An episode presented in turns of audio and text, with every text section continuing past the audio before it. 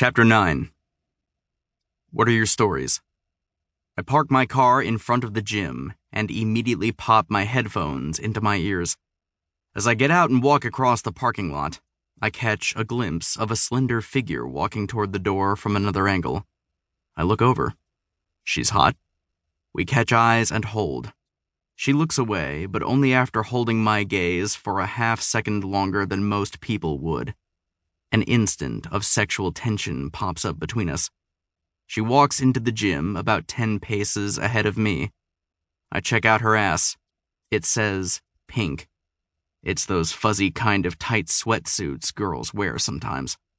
My mind immediately judges this. For some reason, I think she's trashy. I have to stop myself. What do I know? Nothing. For a moment, we're at the sign in desk, next to one another. I start scanning in my mind for something to say to her. But before I can settle on something, her phone rings, and she answers it. Oh god, one of those girls. I instinctively say to myself. Again, I have to stop myself. I don't know her.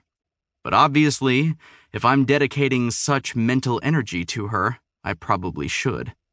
For a few seconds in my head, I toy with some logistical scenarios that would allow me to talk to her later.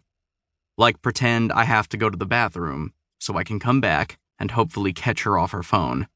No, that's too contrived. I could just approach her in the gym while we're working out. But to be honest, that has never gone well for me in the past, and I'm here to work out, not to make friends. Or maybe I do my workout and try to time it so that I'm leaving when she is.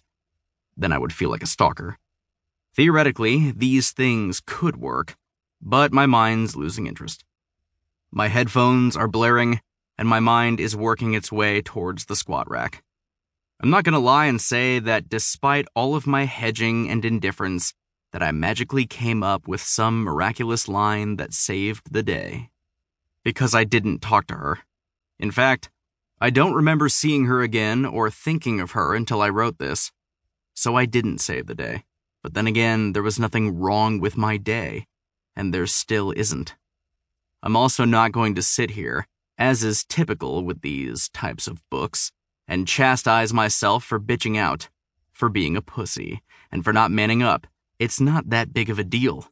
And I'm also not going to give you, my humble reader, yet another lecture on how you should never bitch out, how you should always, always, always talk to her no matter what, you fucking pussy.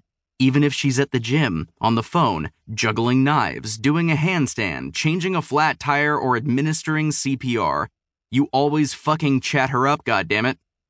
Let's be honest.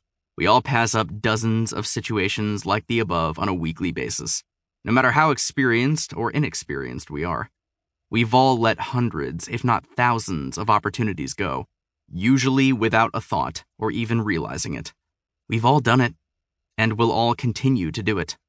So I'm not here to rail on you to stop passing up opportunities. You already know the opportunities you pass up and I'm sure by now you've had more than your fill of woulda, coulda, shoulda moments. I'm more interested in the stories you tell yourself, the stories that we all tell ourselves.